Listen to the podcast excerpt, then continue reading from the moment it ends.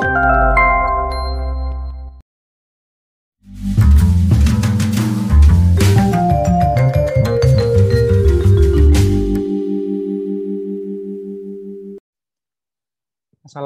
warahmatullahi wabarakatuh. Halo semuanya, selamat datang di podcast Ngopi BEM Famimpa UM 2021. Sebelumnya, apa sih podcast Ngopi itu? Podcast Ngopi merupakan sebuah acara yang membahas informatis, informasi seputar akademik universitas yang disajikan dalam bentuk audio maupun audiovisual. Pada episode pertama podcast Ngopi kali ini, saya Mosyam selaku presenter yang akan ditemani oleh Bapak Sunaryono yang menjabat sebagai Sekjur FMIPA dan juga ada narasumber lainnya yaitu Kak Ananta sebagai tujuh besar Mawapres UM 2021. Oke, pada kali ini kami akan berbincang mengenai topik-topik yang seru dan topik-topik yang santai. Topik yang akan dibahas kali ini yaitu mengenai pembelajaran tatap muka di bulan Juli 2021. Pasti banyak nih teman-teman yang penasaran mengenai topik kali ini. Maka simak selengkapnya di podcast Ngopi episode pertama ya. Baik, sebelumnya saya, saya ucapkan selamat siang Pak Sunaryono dan Kak Ananta. Bagaimana nih kabarnya pada siang hari ini? Alhamdulillah sehat Mas Musam. Ini panggilannya Mas Audrey atau Mas Musam ini? Uh, biasa tuh banyak yang manggil saya Musam, Mbak. Oke, Musyam ya. Oke, ya. Iya. Karena Musyam tuh Siang, Mas Musyam. Iya. Uh, alhamdulillah saya juga baik. Oh, alhamdulillah kalau kabarnya baik ya Pak dan Kak. Semoga teman-teman yang mendengarkan podcast ngopi kali ini juga dalam keadaan sehat selalu dan dijauhkan dari malabahaya. Amin. Amin. Oke, langsung saja ya Pak dan Kak, kita langsung masuki topik yang akan dibahas siang hari ini. Ini topiknya itu seru banget soalnya ini dalam bulan dekat kita akan ada wacana offline. Ya semoga saja bisa. Untuk angkatan 2020 itu sebuah kebanggaan ya karena belum pernah menginjaki kampus sama sekali. Mungkin tahun bulan depan bisa menjadi semangat yang baru untuk perkuliahan semester depan. Baik, sebagai sebagai yang sudah diketahui pada bulan Juli terdapat wacana bahwa tahun ajaran baru akan dilakukan secara tatap muka. Walaupun menurut Menteri Pendidikan dan Kebudayaan telah mewajibkan satuan pendidikan untuk menyediakan layanan tatap muka secara terbatas. Bagaimana menurut Bapak Sunaryono terkait wacana tersebut?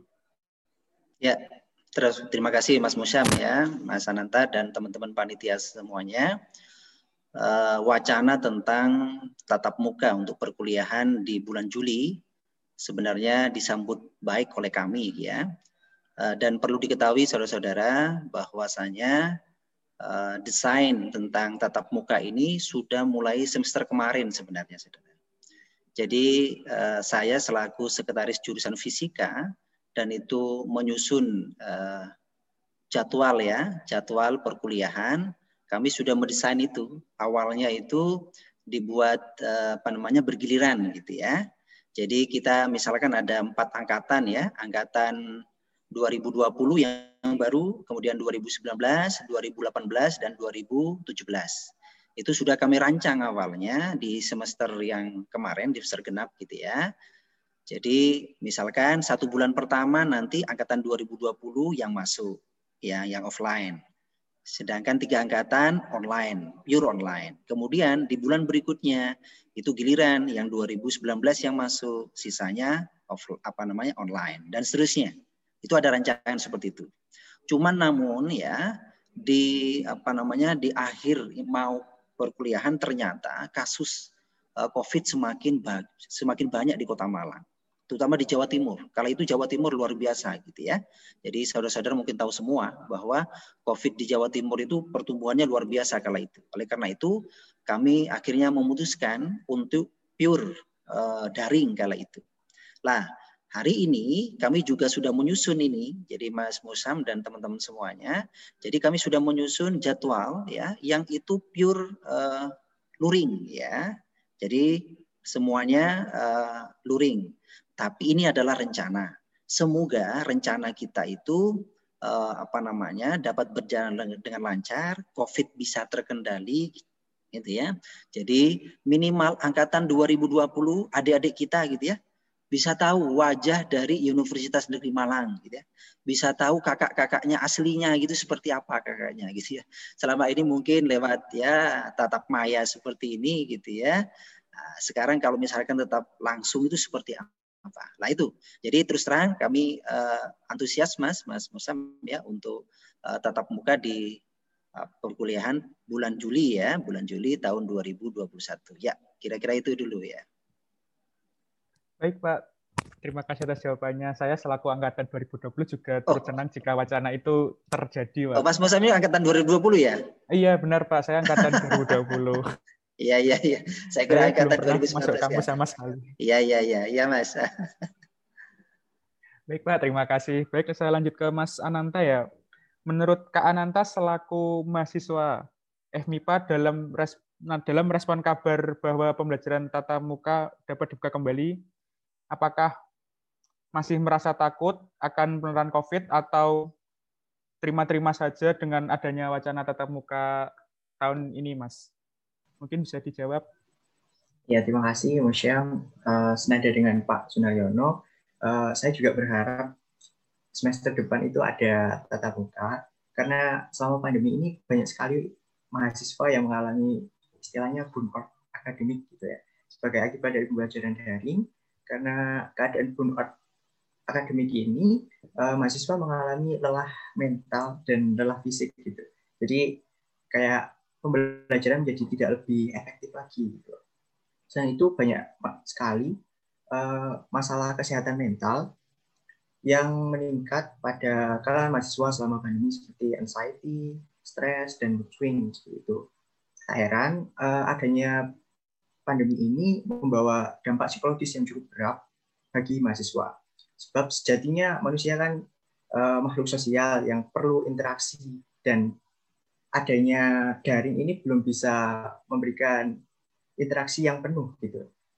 Tentunya uh, pembelajaran ke depan juga harus ada mekanisme yang ketat dan aman agar tidak terjadi membludakan kasus COVID-19 tentunya. Dan dari sisi pembelajaran sendiri, selama pembelajaran jarak jauh di masa pandemi COVID-19, uh, siswa hanya memperoleh pengetahuan tanpa adanya aspek-aspek lain seperti keterampilan, kepribadian, dan nilai-nilai itu sendiri. Terus dari beberapa survei juga menunjukkan semangat pembelajaran selama pandemi ini juga turun gitu. Jadi saya setuju jika ada pembelajaran tatap muka, namun terbatas seperti itu. Baik, Mas Ananda, terima kasih atas jawabannya. Saya merasa angkatan 20 merasa terwakilkan atas jawaban-jawaban yang diberikan oleh Mas Ananda sendiri. Baik, langsung ke pertanyaan selanjutnya ya. Ini ke Pak Sunaryono. Ya. Seperti yang sudah kita singgung bahwa Mendikbud telah mewajibkan satuan pendidikan menyediakan layanan tatap muka terbatas, maka menurut Bapak, apakah efektif jika pembelajaran tatap muka dibatasi 50% dan 50% online, 50% offline dan 50% online? Oke, baik Mas Mas Musam ya. Uh, tentang urusan efektif atau enggak gitu ya. Memang seperti ini, itu tergantung nanti sudut pandangnya seperti apa ya. Tapi begini, semua langkah-langkah apa yang kita lakukan di sini adalah sebenarnya adalah langkah darurat gitu ya jadi misalkan saat ini, ini kan pure daring gitu ya. Itu karena langkah darurat saudara. Dan kita semua, semuanya loh ya. Jadi kalau tadi Mbak Mas apa Mas Ananta bilang bahwa uh, mahasiswa itu kelelahan mental, ke, kelelahan fisik gitu ya. Itu juga sama melanda kita juga gitu ya. Kami resah gitu ya. Kami resah. Ya. Jadi kami juga uh, apa namanya uh, kasihan melihat mahasiswa-mahasiswa kita itu. Nah, seperti uh, kembali ke pembelajaran daring gitu ya. Pembelajaran daring itu adalah alternatif terakhir, Mas. Ini adalah alternatif terakhir gitu ya. Karena sudah tidak ada alternatif lain gitu ya. Dan sebelumnya saya sudah dapat mendapat curhat dari teman-teman mahasiswa gitu ya. Kenapa? Karena uh, proses pembelajaran daring ini ini juga banyak kendala gitu ya. Pertama, uh, kendala teknis di lapangan Terkadang ada uh, mahasiswa yang fasilitasnya bagus, gitu ya, internetnya bagus, gitu ya, sehingga setiap proses pembelajaran dia bisa menikmati atau mengikuti secara maksimal. Namun ada satu sisi yang lain, ada teman mahasiswa yang tidak bisa mengikuti dengan sempurna. Kenapa? Keterbatasan, gitu ya. Baik keterbatasan mereka karena posisi atau tempat, gitu ya, juga keterbatasan kadang ekonomi. Walaupun sebenarnya sudah ada kebijakan dari pemerintah ya, ada bantuan pulsa, gitu ya, ada bantuan pulsa. Jadi kalau tadi pertanyaan Mas Musam, apakah ini efektif? Misalkan separuh luring, separuh daring, gitu ya, ketimbang, nah ini ada timbang gitu ya, dibandingkan Nah, kalau kalau kita compare ya dengan yang pure daring minimal lebih efektif gitu ya. Artinya apa? Ada tatap muka gitu ya. Kemudian kalau tadi berbicara tentang keterampilan, nah ini juga bagus saya sampaikan Mas Ananta tadi gitu ya. Lah, mahasiswa dicoba nanti juga bisa praktikum gitu ya. Lah selama ini coba perhatikan praktikumnya apa namanya? Ada yang praktikum daring gitu ya.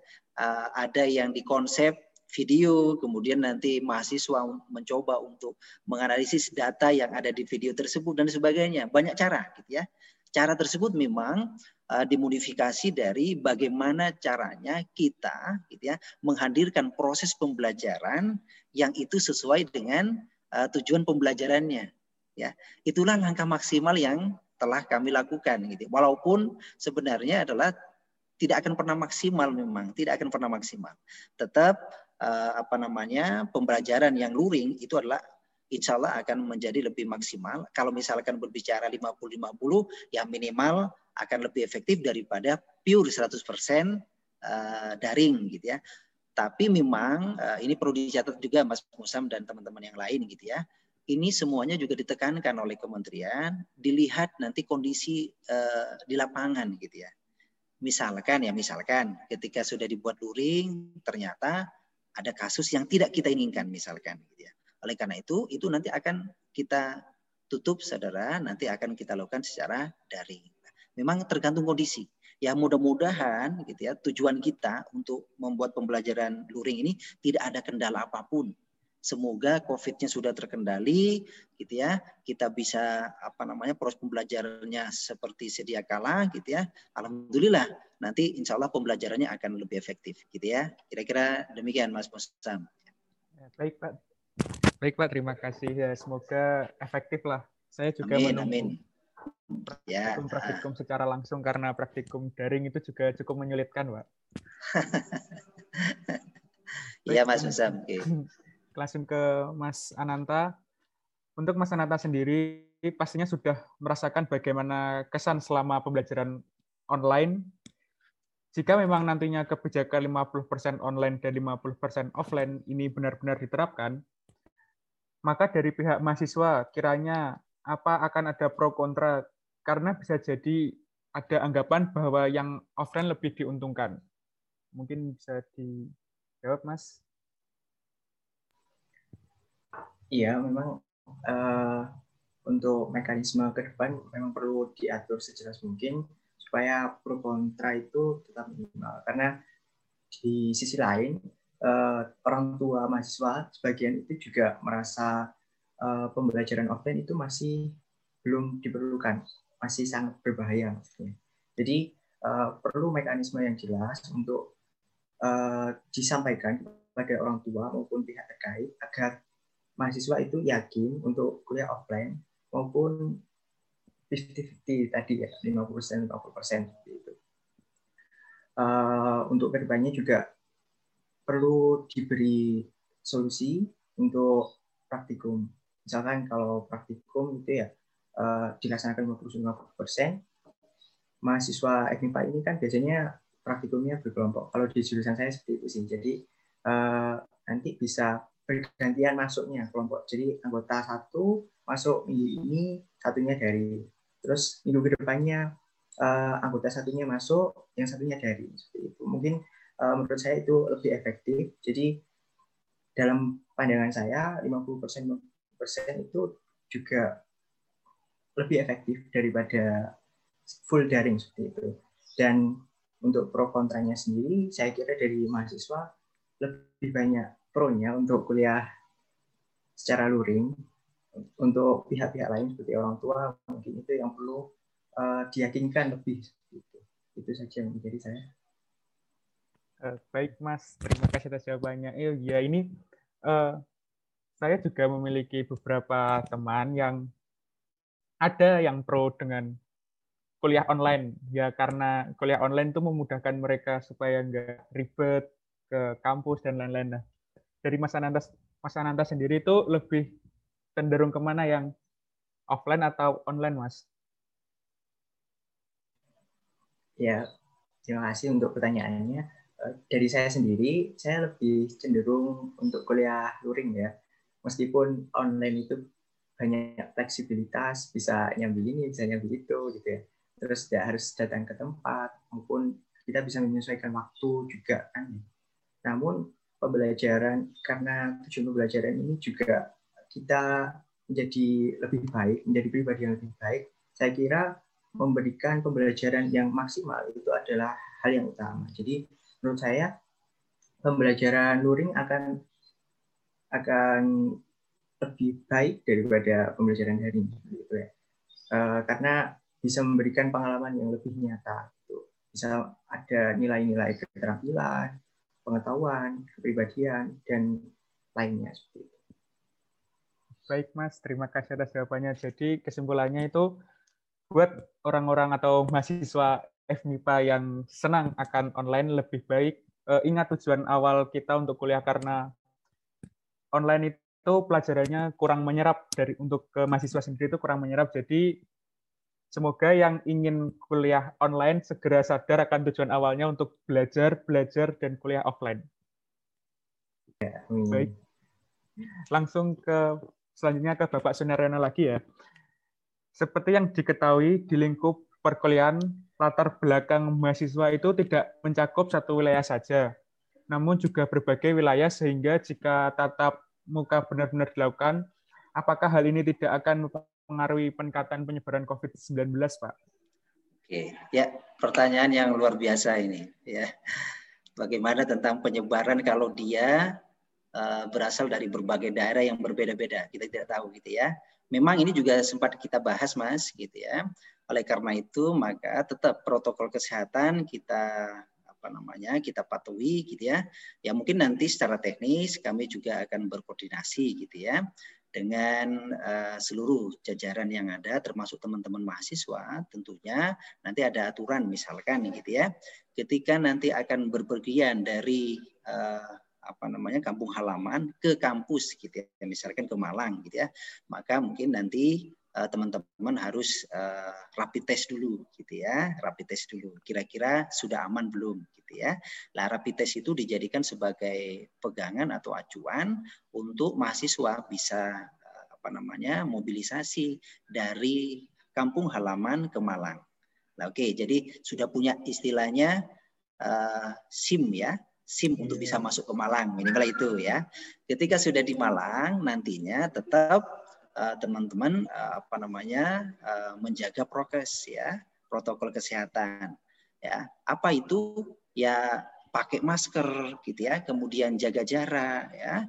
Kemudian selalu cuci tangan. Dan itu yang selalu kita uh, apa namanya uh, selalu kita ingatkan gitu ya apa yang terjadi di lapangan biasanya ini ada beberapa mahasiswa memang yang masih aktivis kampus masih ada di kampus gitu ya terkadang mahasiswa itu lupa gitu ya atau dilupakan gitu ya atau pura-pura lupa itu saya tidak tahu ya. kadang saya juga menegur di jalan itu ya loh mana anunya apa maskernya? gitu ya.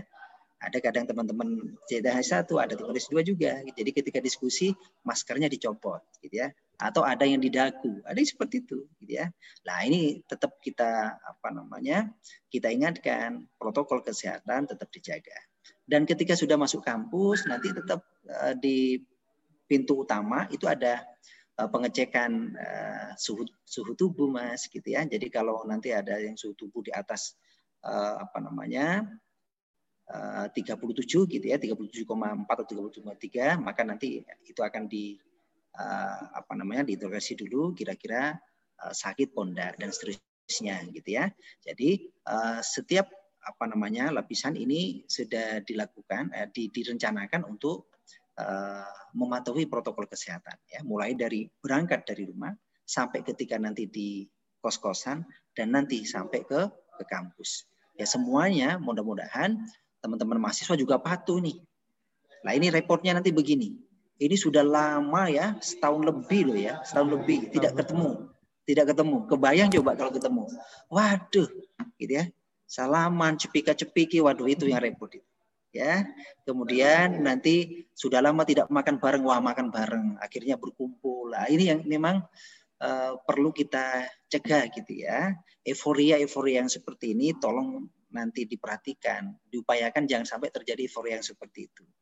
Jadi dari rumah dites ya rapid test kalau sudah negatif bisa berperjalanan ke Malang. Ketika di Malang nanti prokesnya diperhatikan, tidak hanya di kos-kosan, kemudian uh, di perjalanan dan di kampus pun nanti protokol kesehatan tetap dijaga. Kira-kira itu Mas Mas Musam ya.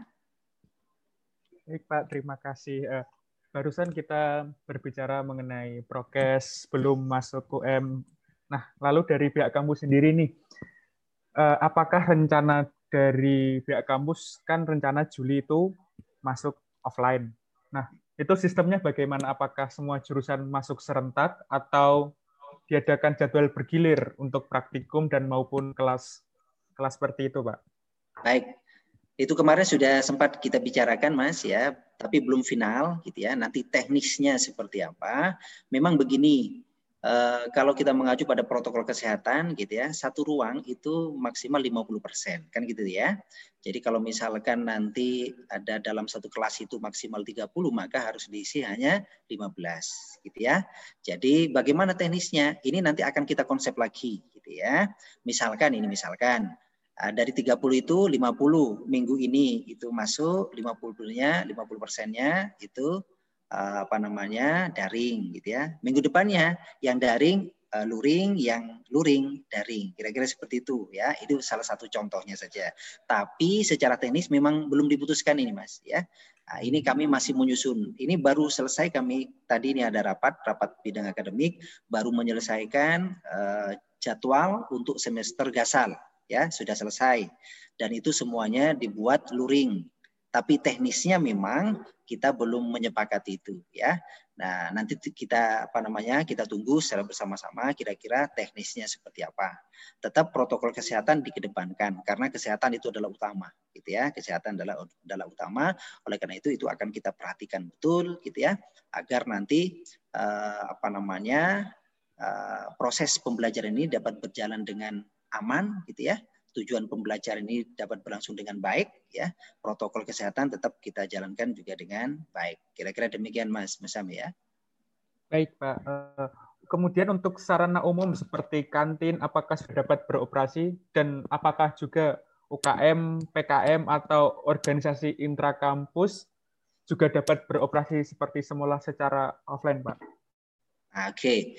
Jadi tentunya segala apa supporting dari seluruh apa namanya uh, akademi uh, sivitas akademika yang ada tentunya uh, secara bertahap mas ya secara bertahap nantinya juga akan dilakukan secara luring. Sekarang begini, kalau mahasiswa sudah ada di kampus gitu ya, kemudian tidak ada kantin terus gimana gitu ya kan kasihan mahasiswanya gitu ya nanti cari makan bingung juga nanti iya, nah tentunya uh, insya Allah nanti kantin juga akan diadakan secara luring tapi mungkin ya ini mungkin tapi belum belum dipastikan ini ya maka teknisnya nanti jadi mungkin tidak semua kantin dibuka ya, bisa jadi misalkan di MEPA gitu ya Mas Musam belum pernah ke MIPA ya? ya belum pernah, Pak. Awas data sudah sudah apal itu. Misalkan ada tujuh kantin atau delapan kantin gitu ya. BEMFA sendiri sudah punya kantin di situ gitu ya. BEMFA punya kantin. Misalkan ada delapan kantin dari delapan kantin, hari ini yang buka empat, yang off empat. Besoknya empat yang buka, yang empat yang sisanya off dan seterusnya. Mungkin seperti itu. Ini mungkin ya. Nah, ini masih belum dibicarakan. Makanya pertanyaannya ini luar biasa. Pertanyaan Mas Musa akan kami catat juga nanti akan kami sampaikan ketika di rapat pimpinan atau rapat bidang akademik gitu ya menarik untuk uh, dibahas gitu ya. Bagaimana fasilitas-fasilitas uh, uh, yang mensupport kegiatan kemahasiswaan itu juga bisa dibuat secara luring termasuk UKM UKM tadi gitu ya Nah, juga dan ini memang logikanya ya harus dibuat secara luring ya. Walaupun memang harus dibatasi, tetap semuanya berdasarkan protokol kesehatan. Kira-kira itu Mas Musam ya. Hmm. Baik Pak ya, semoga kantinnya bisa dibuka waktu offline supaya saya bisa wisata kuliner Pak. siap, siap, siap. Bagus ya. Nanti bisa jadi sanggup dari kos-kosan di sendiri gitu ya. Iya, betul, Pak. Ya, Baik, untuk penerapan jam pembelajaran sendiri, apakah akan berubah seperti dibagi menjadi beberapa sesi tiap jurusan atau jam perkuliahan dipersingkat seperti itu bagaimana, Pak? Oke, baik. Kalau jam perkuliahan saya pastikan tidak mengalami perubahan, Saudara, gitu ya. Jadi kalau untuk jam normal kita tahu ada jam 1, 2, 3, 4, 5, 6 sampai jam ke-12 biasanya yang kita pakai gitu ya. Jam 1, 2 ya kita start jam 7, kemudian setiap satu jamnya itu adalah 50 menit gitu ya. Itu kalau normal. Kemudian kalau bulan puasa seperti ini satu jamnya adalah sekitar 35 menit. Kira-kira itu Mas. Jadi untuk masalah jam tidak mengalami perubahan. Cuman nanti pengaturan masuk Eh, apa namanya secara bergilir itu yang mungkin nanti akan kita konsep lagi ya. Jadi tidak ada misalkan eh, nanti ada pengaturan lagi gitu ya. Kenapa? Karena jadwal sudah kami buat ya sesuai dengan ketika kami membuat secara normal ya. Normal polis pembelajaran secara normal itu kami sudah buat ya. Jadi jadi rancangannya ya jam 1 2 3 4 sampai jam ke-12 dengan setiap jam catatannya adalah 50 menit. Kira-kira itu Mas Musam ya. Baik Pak, terima kasih atas jawabannya. Eh, baik dari tadi kita sudah menyanyi Bapak Sunaryono, tampaknya Mas Ananta ingin menyampaikan pendapat. Baik Mas, saya kasih pertanyaan ya Mas. Um, ya, Menurut Mas Ananta sendiri, jika memang nantinya sistem perkuliahan akan dibuat seperti penuturan Bapak Sunaryono tadi, maka apakah hal ini dapat mempersulit pembelajaran terutama di rekan mahasiswa yang harus mengikuti secara online dan ingin melaksanakan praktikum, Mas? Terima kasih pertanyaannya. Uh, sejalan dengan Pak Sunaryono, uh, menurut saya hal itu lebih efektif daripada daring sepenuhnya seperti itu. Dan mekanisme yang mekanisme rencana mekanisme ya yang belum fix ini menurut saya juga sudah bisa mengakomodasi kebutuhan mahasiswa seperti itu. Karena bisa masuk 50%, 50% secara bergantian itu lebih efektif menurut saya daripada masuk daring semua gitu.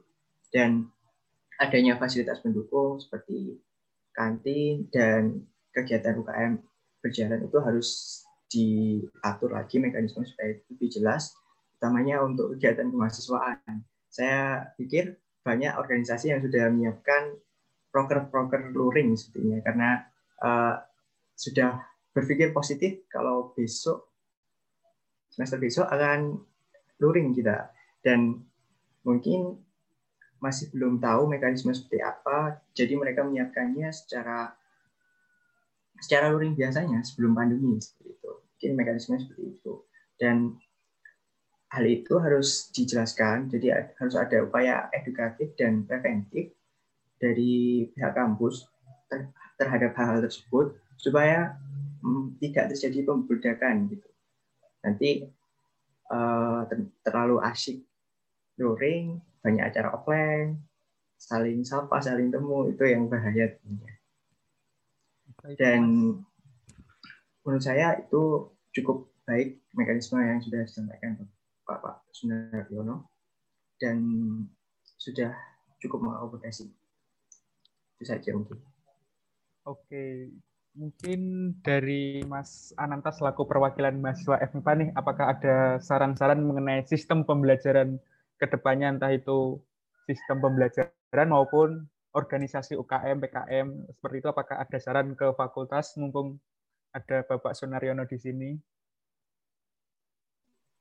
ya yang hal fundamental bagi kita sebagai mahasiswa Agnipa tentunya adalah praktikum ya. Dan untuk mekanisme praktikum yang saya usulkan mungkin seperti tadi yang sudah saya jelaskan. Jadi karena biasanya kita berkelompok, mungkin hari minggu ini satu satu dari anggota kelompok itu masuk, terus minggu berikutnya anggota kelompok yang lain gitu. Dan terusnya untuk mata-mata kuliah yang lain mungkin bisa di, mungkin bisa dijadwalkan untuk masuk secara offline tidaknya mungkin 30% dari perkuliahan total misalkan lainnya daring seperti itu. Jadi ada 30% perkuliahan luring dan di situ uh, bukan untuk ujian. Karena kita tahu bahwa ujian sendiri membawa beban mental bagi bagi mahasiswa. Dan tentunya mahasiswa yang sudah ada beban mental daring terus kita ujian secara luring tentunya beban mentalnya bertambah. Jadi masuk 30% itu sifatnya lebih mengakomodasi uh, pengetahuan sebelum-sebelumnya. Seperti merangkum materi secara uh, merangkum materi sebelumnya terus mengecek pemahaman mahasiswa kemudian uh, menanggapi pertanyaan yang mungkin ada beberapa pertanyaan yang bisa tidak bisa disampaikan secara daring. Dan untuk kegiatan lain seperti KKN, asistensi, proker maupun kepanitiaan perlu diatur mekanismenya seperti uh, berapa jam mungkin proker harus bisa berjalan, terus tanggal-tanggalnya mungkin juga bisa diatur supaya tidak ada dalam satu waktu itu ada dalam satu tempat satu waktu mungkin di gedung O8 FMIPA biasanya itu uh, ada dua proker langsung dari HMC Fisika misalnya sama HMC Kimia. Nah itu tentunya akan bawa pembludakan gitu. Jadi uh, diusahakan tidak ada proker yang bertumpuk pada hari yang sama. Uh, baik mas. Itu saja mungkin dari saya. Oh, baik, ya. terima kasih mas jawabannya uh, ini kembali ke Pak Sunaryono sendiri ya. Menyinggung ya. masalah perizinan, apakah Universitas Malang khususnya Fakultas FMIPA sudah memenuhi syarat perizinan agar dapat melakukan pembelajaran secara tatap muka? Karena kabarnya untuk melaksanakan pembelajaran tatap muka, dosen dan mahasiswa harus divaksinasi terlebih dahulu. Baik Mas. Uh, tentunya semua persyaratan itu mengikuti regulasi yang ada ya. Pertama, tentunya dari perizinan dari kementerian dulu ya. Apakah kementerian mengizinkan? Itu pertama. Kedua, nanti di, kita bekerja sama dengan Pemda atau Pemkot yang ada di lingkungan kita gitu ya. Tentunya kita akan berkoordinasi dengan uh, Pemkot Kota Malang gitu ya karena kita wilayah perguruan tinggi kita ada di Pemkot wilayah Kota Malang. Lah, bagaimana kondisi Kota Malang saat ini gitu ya. Jadi progres dari uh, perkembangan Covid seperti apa. Kalau misalkan kira-kira sudah aman gitu ya, kita dapat izin dari uh, apa namanya Pemkot ya, maka berikutnya itu adalah gilirannya kita yang nanti akan mengatur gitu ya. Nah, untuk perkara tadi adalah vaksinasi ya. Jadi Eh, saat ini kita sedang menunggu secara bergilir Mas ya. Kita sudah mulai bulan ini, bulan Maret ya. Jadi dosen sudah dilakukan vaksinasi mulai bulan Maret. Itu bergilir. Kenapa? Karena uh, jatah vaksinnya itu tidak langsung uh, secara menyeluruh ya. Vaksinnya itu bertahap. Misalkan ya, kemarin itu ada vaksinasi hanya tersedia 100 paket Berarti hanya 100 dosen yang dipanggil. Padahal kita tahu seluruh ya seluruh dosen yang ada di Universitas Malang uh, Mas Musam harus tahu dan teman-teman yang lainnya atau mungkin ada yang sudah tahu ya Mas Ananta sudah tahu belum? Berapa total, total dosen yang di UM belum ya. Dosen UM itu sekitar 117 eh, ah sorry 1117 ya itu dosennya. Dosen seluruh UM Mas. Belum karyawan karyawan itu 50-50 apa sama seperti uh, dosen kira-kira seribuan juga. Ya persisnya saya tidak tahu. Ya tapi sekitar seribuan. Nah, kebayang enggak dosen plus karyawan itu 2000 lebih. Ya lah jatah vaksinasi itu bertahap. Kemarin misalkan baru 100 misalkan 150 ya. Kemudian nanti ada yang kemarin ada yang besar itu 500 jadi Eh, sampai saat ini masih berlangsung ya masih berlangsung. Lah untuk vaksinasi mahasiswa ya ini yang uh, pertanyaan yang tidak bisa saya jawab gitu ya. Nah, nanti akan kami sampaikan ke pimpinan untuk mahasiswa kira-kira seperti apa. Apakah ditangani pihak kampus atau memang uh, inisiatif dari masing-masing mahasiswa yang berada di daerahnya masing-masing gitu ya. Nah, kalau ditangani pihak, pihak kampus nah, uh, pihak kampus kira-kira nanti uh, prosedur kerjanya seperti apa gitu ya. Kenapa? Karena sampai saat ini uh, vaksinasi tahap pertama dosen dan karyawan belum selesai 100% gitu ya, masih sebagian. Nah, itu kan vaksinasi ada tahap satu, tahap dua, gitu ya, yang yang kemarin itu. Ya, oleh karena itu, nanti untuk mahasiswa, kebayang coba mahasiswa ada berapa mahasiswa UM? Satu angkatan saja sekitar 7.000 sampai 8.000. Total mahasiswa kita sekarang itu sekitar 32.000, saudara. 32 ribu. Baik nggak memvaksinasi 32 ribu. Ya, kalau vaksinnya ada tersedia gitu ya, insya Allah ya, itu bisa dengan cepat gitu ya.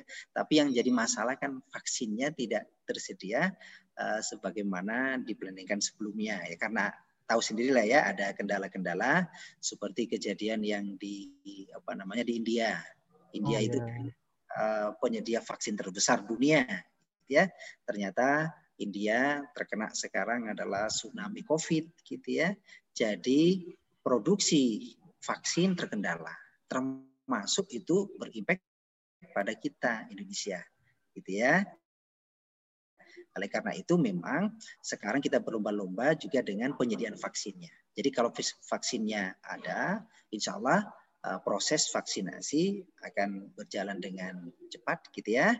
Dan nantinya juga bisa untuk teman-teman mahasiswa. Oleh karena itu sekarang memang diprioritaskan dosen dan karyawannya dulu karena uh, beliau kan yang akan melayani mahasiswa gitu ya. Nah, nanti akan bertahap semoga uh, vaksin dapat tersedia dengan baik dan cukup gitu ya. Semua sehingga semua ya, semua stakeholder yang ada semua sivitas akademika yang ada minimal di UM ini gitu ya semua sudah tervaksin dengan baik tapi tapi ada catatannya gitu ya walaupun sudah tervaksin bukan berarti nanti bebas covid gitu ya Kenapa? Banyak kejadian yang sudah vaksin dua kali, gitu ya, masih kena COVID. Ya, oleh karena itu eh, tetap ya kita jaga kita minimal kita sendiri gitu ya tetap mengikuti uh, prokes yang ada ya protokol kesehatan yang ada jangan sampai nanti ngamuk ketika ditegur gitu ya di mana pun itu misalkan ditegur lo mas kok gak pakai masker Wah, urusan apa dengan lu wah misalnya gitu diingatkan malah Eh, nanti ngamuk. Masalahnya apa? Kadang kita ya, kadang kita mohon maaf gitu ya. Kadang kita itu enggan untuk ditegur gitu ya. Kalau ditegur langsung tersinggung kan biasanya gitu. Oleh karena itu sebelum ditegur gitu ya, kita tegur dulu kita sendiri gitu ya. Waduh, saya belum masker, maka harus pakai masker dulu biar gak ditegur lah gitu. Karena apa? Kebanyakan kalau ditegur ngamuk gitu ya. Dikira sok sok anu lah, sok prokes lah, sok apalah, nah, gitu loh ya. Padahal itu dia mengingatkan dengan baik. Oleh karena itu, kira-kira itu Mas ya uh, jawaban saya. Mudah-mudahan vaksinasi ini dapat berjalan juga dengan lancar gitu ya. Penyedi kesediaan vaksinnya juga melimpah ya, mencukupi untuk uh, kita semua. Itu Mas Mas Musam ya. Ya. Baik Pak, terima kasih atas jawabannya ya. Semoga vaksinasi bisa sudah, sudah merata dari dosen, karyawan maupun ya. mahasiswa. Ya. Amin, amin. Tapi, ya. tapi ini Pak, semisal kalau pada bulan Juli vaksinasi dosen, karyawan, dan mahasiswa belum merata, maka tindakan dari kampus itu seperti apa? Apakah rencana dari eh, luring bulan Juli itu tetap berlangsung ataukah diundur, Pak? Oke, baik. Pertanyaan yang juga sangat bagus gitu ya. Bagaimana vaksinasi yang misalkan masih sebagian, tidak sepenuhnya. Nah, itu semuanya memang uh, kita tetap berkoordinasi Mas nanti Mas Musam ya. Makanya kita berkoordinasi dengan Pemkot Malang ya. Kita sebenarnya juga punya Satgas UM ya, ada Satgas Covid ya. Ketuanya itu adalah Profesor Markus Diantoro. Beliaunya adalah guru besar di fisika ya. Beliau adalah selaku sat, ketua Satgas ya. Jadi ketika ada kejadian sesuatu misalkan di uh, Sivitas Akademika UM, maka nanti kami mengadunya ke beliau. Nah, nanti beliaunya juga akan berkoordinasi dengan Pemkot. Kira-kira kondisi Kota Malang secara umum seperti apa? Kalau misalkan terkendali gitu ya, uh, COVID-nya apa namanya tidak menyebar ke mana-mana gitu ya bisa dikendalikan misalkan satu hari hanya puluhan saja yang positif gitu ya yang sembuh banyak ya, itu kan sebagai indikator apakah wilayah kita Kota Malang ini masuk kategori sudah apa namanya wilayah orange, kuning atau hijau. Alhamdulillah mudah-mudahan masuk kategori hijau. Berarti kita cukup uh, pede atau cukup aman untuk melakukan proses pembelajaran secara luring. Tapi kalau nanti ada informasi dari Satgas, ada informasi dari uh, Pemkot bahwa penyebaran COVID di Kota Malang cukup besar, ya, cukup cepat, dan kita masuk ke wilayah misalkan zona orange dan sampai ke merah, maka nanti kita akan menentukan kebijakan. Bisa jadi yang sebelumnya luring nanti akan diganti menjadi kembali pure daring. Nah, gitu Mas. Jadi memang semuanya kondisinya itu tergantung pada saat kondisi saat itu nantinya di bulan Juli kira-kira seperti apa. Makanya kita berusaha berdoa gitu ya semoga di bulan Juli itu sudah aman sudah ya. Covid-nya sudah terkendali gitu ya. Nah, kira-kira itu Mas Mosam ya. Baik Pak, berarti semisal kalau kita berhasil mengadakan pembelajaran secara luring, namun di tengah-tengah ada hal yang tidak diinginkan Pak, misalnya pembelajaran COVID, itu berarti ya. bisa dialihkan menuju daring ya Pak? Betul, ya betul. Itu yang nanti uh, alternatifnya, gitu ya. Jadi makanya kita selalu koordinasi nih, ya. Kementerian seperti yang sampaikan di awal tadi, ya kementerian sudah mengizinkan, kemudian nanti kementerian bergantung pada Pemkot yang ada di masing-masing wilayah, Pemkot berkoordinasi dengan kita, Satgas Covid yang ada di uh, Universitas Malang, gitu ya, bagaimana kondisinya, gitu ya, apakah terkendali atau tidak. Kalau terkendali, oke okay, kita luring. Kalau tidak, maka kembali lagi ke konsep awal, yaitu dilakukan secara daring, gitu ya. Jadi dinamis, mas, ya. Jadi bergantung dari kondisi yang ada. Jadi tidak fix harus luring dan tidak fix harus daring, dinamis ya. Itu. Oh, baik Pak, terima kasih jawabannya sungguh hebat dan memukau ya bagi saya. baik, langsung ke Mas Ananta. Menurut Mas Ananta sendiri, kebijakan yang diambil oleh tenaga pendidikan dari UM Bapak Sunaryono apakah sudah efektif atau lebih baik tetap tatap muka dibanding dulu jika dirasa kondisi sekarang masih belum tetap membaik, Mas? Ya memang untuk rencana tatap muka ini ada yang bilang terlalu cepat karena positivity rate-nya masih di atas 5% gitu. Terus uh, tapi menurut saya sendiri pembelajaran ini juga penting gitu. Jadi ada kita harus mencoba gitu sebagai ikhtiar kita uh, untuk melaksanakan pembelajaran secara. Gitu. Tentunya mungkin pada bulan pertama mungkin masa-masa uji coba, masa-masa evaluasi tentunya uh, kalau ada memudahkan pastinya akan dialihkan agar tidak ada penyebaran yang lebih seperti itu. Dan menurut saya itu baik dan patut untuk dicoba daripada tidak sama sekali seperti itu. Itu saja mungkin dari saya. Baik, Mas. Terima Baik Mas, terima kasih atas jawabannya. Ya, ya semoga bisa dapat terlaksana untuk menyenangkan angkatan 2020 serta mahasiswa yang kesulitan dalam praktikum. Baik, kembali ke Pak Senaryono lagi. Jika tatap muka terbatas sudah dapat dilakukan sebelum bulan Juli atau bisa dikatakan bahwa tatap muka ini tidak dilakukan serentak se-Indonesia pada waktu bersamaan, maka apakah hal ini dapat dijadikan sebagai pengamatan peningkatan COVID-19 di satuan pendidikan dengan mengamati data pada bulan sebelumnya, Pak? Uh, maksudnya, mohon maaf, oh, baik. pengamatan pengamatannya seperti apa? Mohon maaf. Uh, baik, saya izin menjelaskan ya. Uh, mungkin dilihat dari pendataan pada bulan ini itu hmm. Malang sudah termasuk zona hijau. Apakah kemungkinan di bulan depan itu bisa melakukan secara luring ataukah menunggu serentak secara Indonesia pada bulan Juli seperti itu, Pak? Oke, ya bagus sekali. Begini, di setiap uh, kampus ya sudah diberi otoritas untuk melakukan proses pembelajaran baik daring maupun luring, gitu ya. Jadi memang setiap kampus uh, punya kebebasan, Mas, Mas Musam, gitu ya tentunya kebebasan ini eh, apa namanya bekerja sama dengan pihak-pihak terkait ya.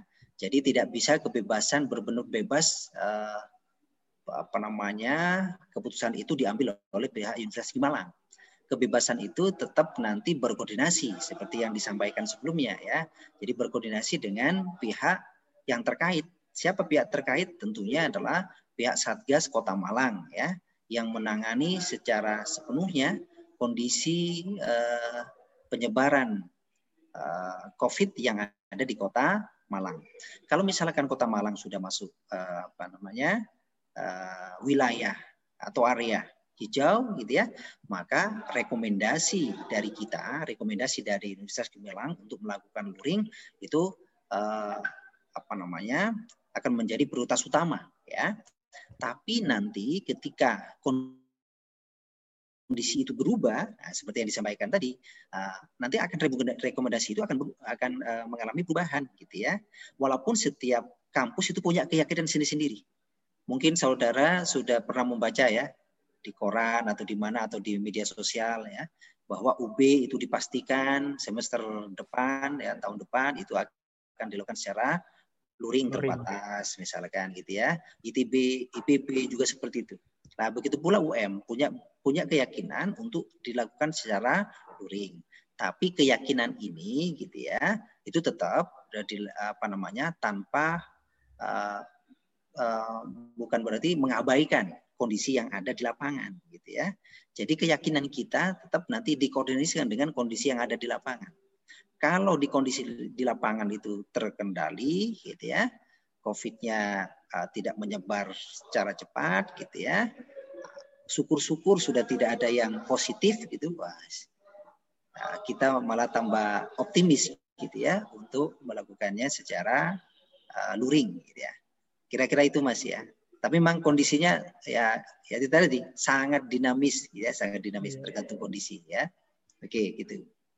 Iya betul Pak. Soalnya kondisi saat ini itu masih belum bisa diprediksi naik turunnya. Ya, sangat sangat sangat betul ya. Tidak bisa diprediksi ya, tidak bisa diprediksi. Saya terus terang setiap hari itu memantau gitu ya. Eh, di Indonesia seperti apa, di Kota Malang seperti apa. Kita saya saya pantau terus ya memang beberapa bulan ini alhamdulillah kondisinya memang datar gitu ya. Datar gitu ya di sekitar 4.000 sampai 5.000 ya yang positif. Dan alhamdulillah yang sembuh itu lebih banyak gitu ya. Sehingga kasus yang aktif sekarang seluruh Indonesia itu sekitar 99.000. Kebayang dulu di bulan November itu sampai 170.000 Saudara. Jadi sekarang sudah berkurang alhamdulillah dalam beberapa bulan ini kita berkurang sampai 80 ribu Eh, kasus aktif ya yang ada di seluruh Indonesia ya seluruh Indonesia. Jadi kita sekarang sudah berada di 99. Ya mudah-mudahan ini terus menurun terus menurun ya. Kenapa? Karena yang sembuh jauh lebih besar daripada yang uh, positif gitu ya. ya. Kita doakan semoga ini terus berlangsung dan semoga yang positif semakin berkurang. Gitu Mas Musyam ya. Pak, terima kasih atas jawabannya. Sekarang dari Mas Ananta, mahasiswa tentunya berperan penting dalam terwujudnya pembelajaran tatap muka yang efektif. Lalu dari sudut pandang Mas Ananta sendiri sebagai pelaku atau mahasiswa, persiapan seperti apa yang menurut Mas Ananta harus terapkan sebelum pembelajaran tatap muka dilakukan?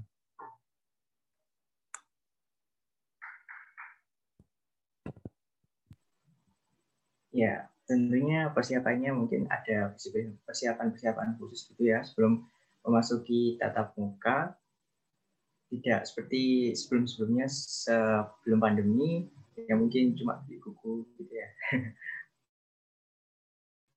uh, mungkin kalau sebelum muka saat ini tatap muka terbatas uh, perlu disiapkan seperti protokol kesehatan yang ketat sebelum masuk seperti itu.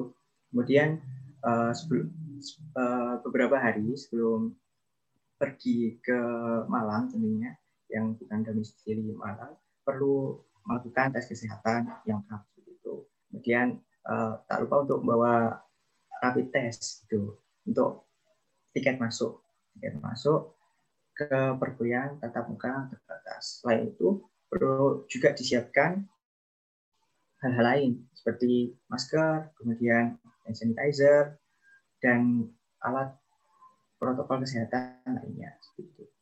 Dan untuk secara pribadi, kita juga harus menanamkan pada diri sendiri kalau kita uh, harus menjaga protokol kesehatan, harus patuh dan sebisa mungkin menghindari kerumunan seperti itu. Dan uh, untuk secara mental, kita juga harus menjaga mental kita tetap baik. Karena kalau mental kita jatuh kita juga gampang sakit gitu. Karena uh, hati hati itu kan juga sesuatu yang sangat berpengaruh dalam kehidupan kita. Itu saja mungkin baik mas terima kasih lalu untuk harapan ke depannya untuk perkembangan kuliah secara luring itu seperti apa harapan dari Mas Anatas selaku perwakilan mahasiswa FMIPA sendiri? Ya, untuk harapannya mungkin sama ya semua mahasiswa itu uh, bisa melakukan perkuliahan tatap muka meskipun secara terbatas itu di semester depan. Jadi kita bisa mendapatkan pembelajaran yang lebih lebih bermakna, lebih mencakup keterampilan dan nilai-nilai kepribadian seperti itu. Kemudian uh, pembelajaran tahun depan tetap lancar gitu, tidak ada hambatan di tengah-tengah. Misalkan ada hal-hal yang tidak diinginkan, itu uh, tidak ada tidak akan terjadi seperti itu. Jadi tetap bisa tetap muka hingga situasi COVID-19 ini sudah benar-benar aman, benar-benar terkendali. Ya, mungkin COVID-19 benar-benar sudah sudah tidak ada gitu ya. bukan tidak ada ya sudah uh, sudah aman bagi kita semua hmm. baik mas terima kasih lalu dari harapan dari bapak sendiri untuk tatap muka ke depannya itu seperti apa pak oke kalau kami ya dan saya pribadi sebenarnya sangat berharap gitu ya. sangat berharap uh, pembelajaran luring itu dapat dilaksanakan semester ini ya. Karena sebelumnya Mas ya sebelumnya saya tidak pernah membayangkan bahwa angkatan baru angkatan 2020 itu diawali dengan daring. Itu gak kebayangkan itu. Karena eh, COVID itu kan eh, mulai Maret ya Maret 2020 iya, ya Maret 2020 itu sudah pertengahan Alhamdulillah kita sudah melaksanakan UTS kali itu UTS kala itu setelah UTS baru daring gitu ya karena uh, kode COVID. Lah di situ di perbincangan bulan Maret sampai kira-kira bulan Mei gitu ya. Saya mengatakan begini, gak kebayang nanti kalau angkatan 2000 uh, eh, COVID masih tetap ada, kita tetap muka dengan mahasiswa baru gitu ya. Kita tidak tahu mereka, mereka tidak tahu kita, kita melakukan proses pembelajaran. Eh, ternyata berlangsung juga gitu ya. Lah itu terus terang tidak kebayang sebelumnya Mas. Oleh karena itu proses pembelajaran daring ini itu adalah seperti yang saya sampaikan di awal, ini sesuatu yang tidak kita inginkan dan ini adalah alternatif terakhir karena sudah tidak ada jalan lagi ya. Sudah tidak ada jalan lagi. Oleh karena itu saya pribadi berharap bahwa semester depan sudah dapat dilakukan secara luring. Kenapa? Kalau luring, kalau saya ngajar ya, saya tetap muka dengan mahasiswa gitu ya. Itu saya senang gitu ya. Semangat mereka gitu ya, antusias mereka ketika mengikuti pembelajaran. Ketika saya nerangkan, ada mahasiswa yang paham atau enggak, saya, saya, saya tahu itu ya. Pura-pura paham misalkan saya tahu itu. Tapi ketika daring coba gimana? Siapa yang bisa mantau? Dia paham enggak? Ya. Lalu nanti videonya dimatikan kemudian dia tidur, tahu enggak gitu saya? nggak pernah tahu gitu ya. Jadi itu adalah semuanya kesadaran dari masing-masing mahasiswa. Belum lagi ketika proses pembelajaran daring ditanya, aduh Pak, mohon maaf jaringan uh, di rumah saya lemut gitu ya. Listrik mati. Ada aja alasan. Lah, itu saya tidak tahu itu alasan sebenarnya atau alasan yang dibuat-buat. Ya, itu kita tidak tahu toh. Ya, kita berbaik sangka saja lah ya, gitu ya. Nah, itu. Jadi kondisi-kondisi yang ada di lapangan ya seperti itu gitu ya. Oleh karena itu tetap proses pembelajaran luring itu adalah proses pembelajaran yang menurut saya pribadi itu akan uh, sangat efektif dibandingkan dengan pure dilakukan secara daring gitu ya. Ya, jadi harapan saya mudah-mudahan semester depan sudah bisa dilakukan dengan luring gitu ya. Oke, itu Mas Musa.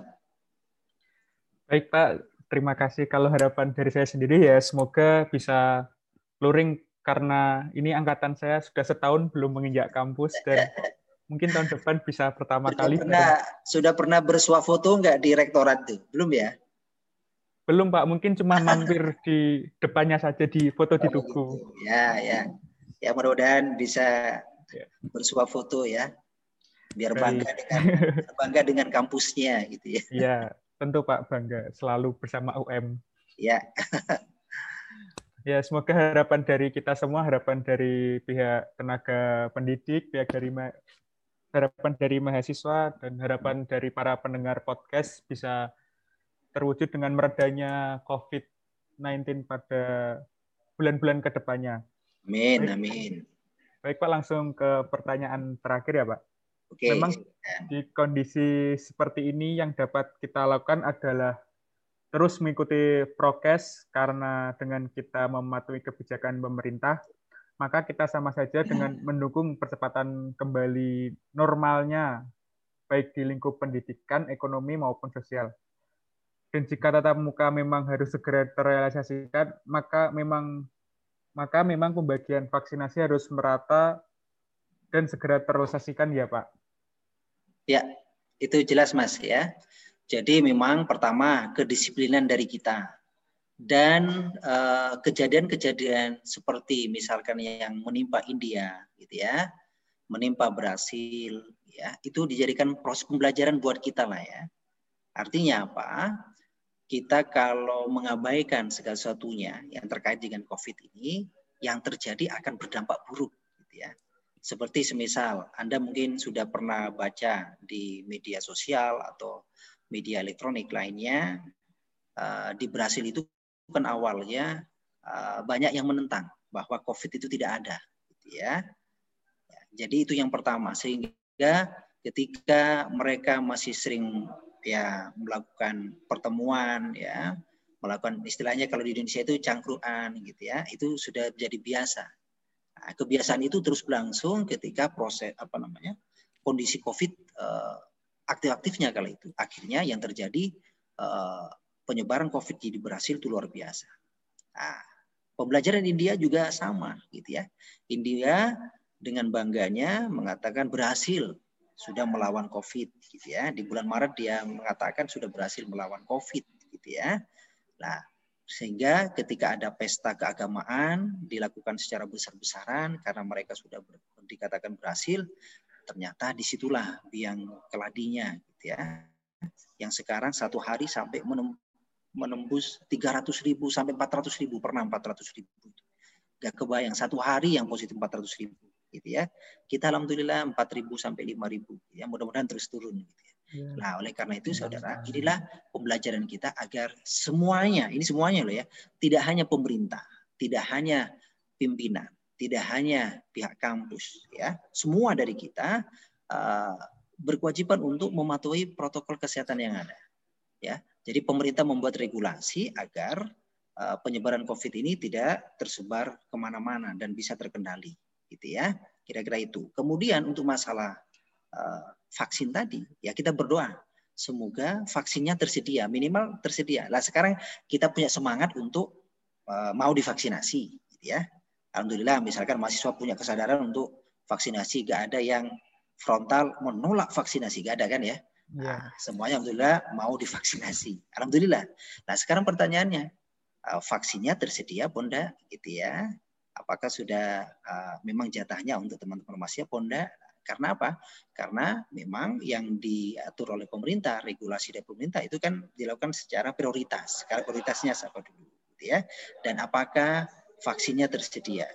Walaupun skala prioritas tapi vaksinnya tidak tersedia, ya akhirnya terhambat. Seperti yang saya sampaikan tadi, ya dosen itu prioritas masuk juga skala prioritas. Tapi karena vaksinnya terbatas, karena kondisi dan uh, faktor-faktor yang sudah saya sebutkan di awal, maka akhirnya eh, apa namanya mengalami keterlambatan. Ya kita berdoalah semoga ketersediaan vaksin ada dan semangat kita untuk vaksinasi juga ada. Insya Allah eh, bisa dilakukan dengan cepat. Semuanya sudah tervaksinasi dan semoga semoga kita bisa terhindar dari yang namanya COVID-19. Gitu ya. Mudah-mudahan umurnya ulang tahun dari COVID itu satu saja sih Iya, amin. Tahun kemarin. Gak sampai tahun kedua lah ya. Jadi berhenti di kalau ulang tahun kan selamat ulang tahun gitu ya. Semoga panjang umur. Kalau ini bukan panjang umur. Semoga pendek umur ya setahun Iya, saja. Amin. Ya gitu Mas ya. Oke. Ya. Baik Pak, terima kasih. Semoga para pendengar tetap mematuhi protokol kesehatan dan juga tetap semangat untuk vaksinasi supaya kehidupan normal kita kembali lagi seperti semula. Ya, Baik, Pak. amin. Dan Mas, demikian bincang-bincang kita dalam podcast Ngopi kali ini. Terima kasih kepada Bapak Sunaryono dan terima Ya, kasih sama-sama. kepada Mas Terima Ananta kasih. Terima kasih juga. yang telah meluangkan waktunya selama beberapa menit dan hampir menyampai jam, satu jam di podcast Ngopi episode kali ini. Serta terima kasih juga kepada sobat podcast Ngopi yang telah bersedia mendengarkan bincang-bincang santai yang topiknya sangat seru kali ini. Ya, semoga di minggu depan atau bulan-bulan selanjutnya dapat menghibur. Nantikan podcast Ngopi dengan tema-tema yang menarik selanjutnya. Terima kasih. Ya, terima kasih ya semuanya ya. Sukses Eh, selalu, Pak ya. Ya, Terima kasih Mas Ananta, boleh, ya. ya, terima kasih Pak Sunaryo. boleh minta foto terlebih dahulu Pak sebagai Oke, dokumentasi. silakan. Ya. Cheese Baik. ya. Kelihatan giginya ya. Ya. Boleh saya hitung ya Pak untuk Oke, silakan. fotonya. Satu, dua, tiga. Baik, sekali lagi ya Pak. Bentar. Oke. Oke, satu, dua, tiga. Ya. Terima Ya. kasih Pak. Ya, sama-sama ya. Sananta. Ya, semuanya. Teman-teman Ya, ya juga sukses BMFA ya. Baik Pak, terima kasih Pak. Pokoknya tetap semangat ya semuanya ya. Siapa? Hidup Siapa? mahasiswa, Bro. hidup mahasiswa. Hidup mahasiswa. Hidup mahasiswa. Oke, terima kasih. Assalamualaikum warahmatullahi wabarakatuh. Waalaikumsalam Waalaikumsalam warahmatullahi Terima kasih Pak wabarakatuh. Sunaryo. Makasih Pak. Oke. Makasih Pak. Terima kasih Mas Ananta. Terima kasih juga Ya. Mas Sananta. Terima kasih telah meluangkan Terima waktunya kasih ya ya Mas. Ya, Iya. Makasih. Maaf kalau ada kesalahan. ya baik Mas. izin live. Assalamualaikum. Waalaikumsalam.